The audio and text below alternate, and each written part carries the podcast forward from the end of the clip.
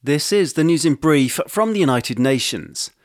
Attacks on buildings in Gaza where terrified civilians are sheltering are abhorrent and must stop immediately, a top UN humanitarian official insisted on Thursday after a direct hit on a United Nations training centre. The death toll from intensified fighting in the area around the centre in the southern city of Khan Yunis has risen to 13 confirmed fatalities and 56 injured, 21 critically, said Thomas White, Deputy Humanitarian Coordinator for the occupied Palestinian territory.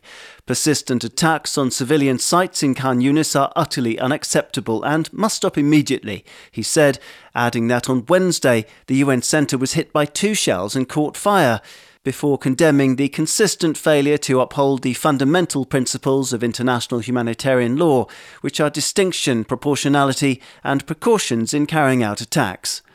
Amid ongoing heavy fighting involving Israeli defense forces and Palestinian armed groups around hospitals and shelters in Khan Yunis, the UN official warned that staff, patients, and displaced people were trapped inside and life saving operations had been impeded.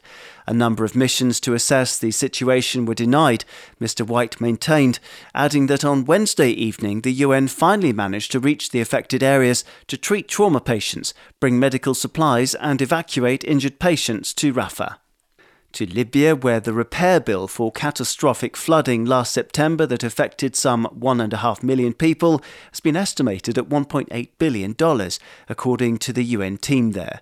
More than 4,300 people died, and thousands more were reported missing after Storm Daniel made landfall in Libya, bringing strong winds and sudden heavy rainfall that caused dams to burst, destroying thousands of buildings.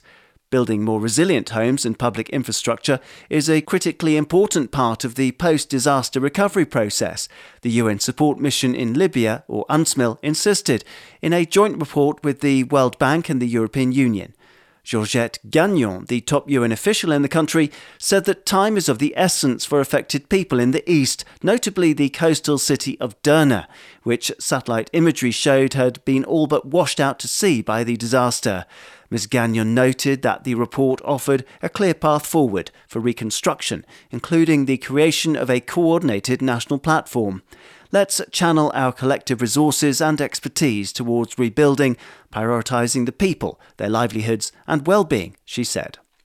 Although leprosy is age old and can be cured, the disease is still endemic in more than 120 countries, leaving an estimated 1 to 2 million people visibly disfigured by the disease and lacking support to cope with the stigma they face. That's the urgent message from top UN appointed human rights experts on Thursday, who said that some 200,000 new cases of leprosy are registered each year worldwide.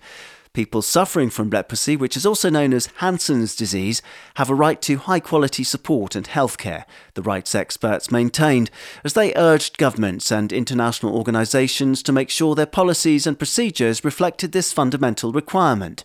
In a statement endorsed by the UN World Health Organization and UN Women, the rights experts noted that leprosy patients and their families continue to be segregated in ex colonies, kept away from public spaces and interaction with other people. Ahead of World Leprosy Day on the 28th of January, the rights experts, who are known as special rapporteurs, stressed that affected persons have a right to early detection and treatment, as well as rehabilitation and active support. Children, the elderly, and women are particularly affected by leprosy and judgmental attitudes and policies towards the disease, along with minorities and indigenous peoples, the rights experts said.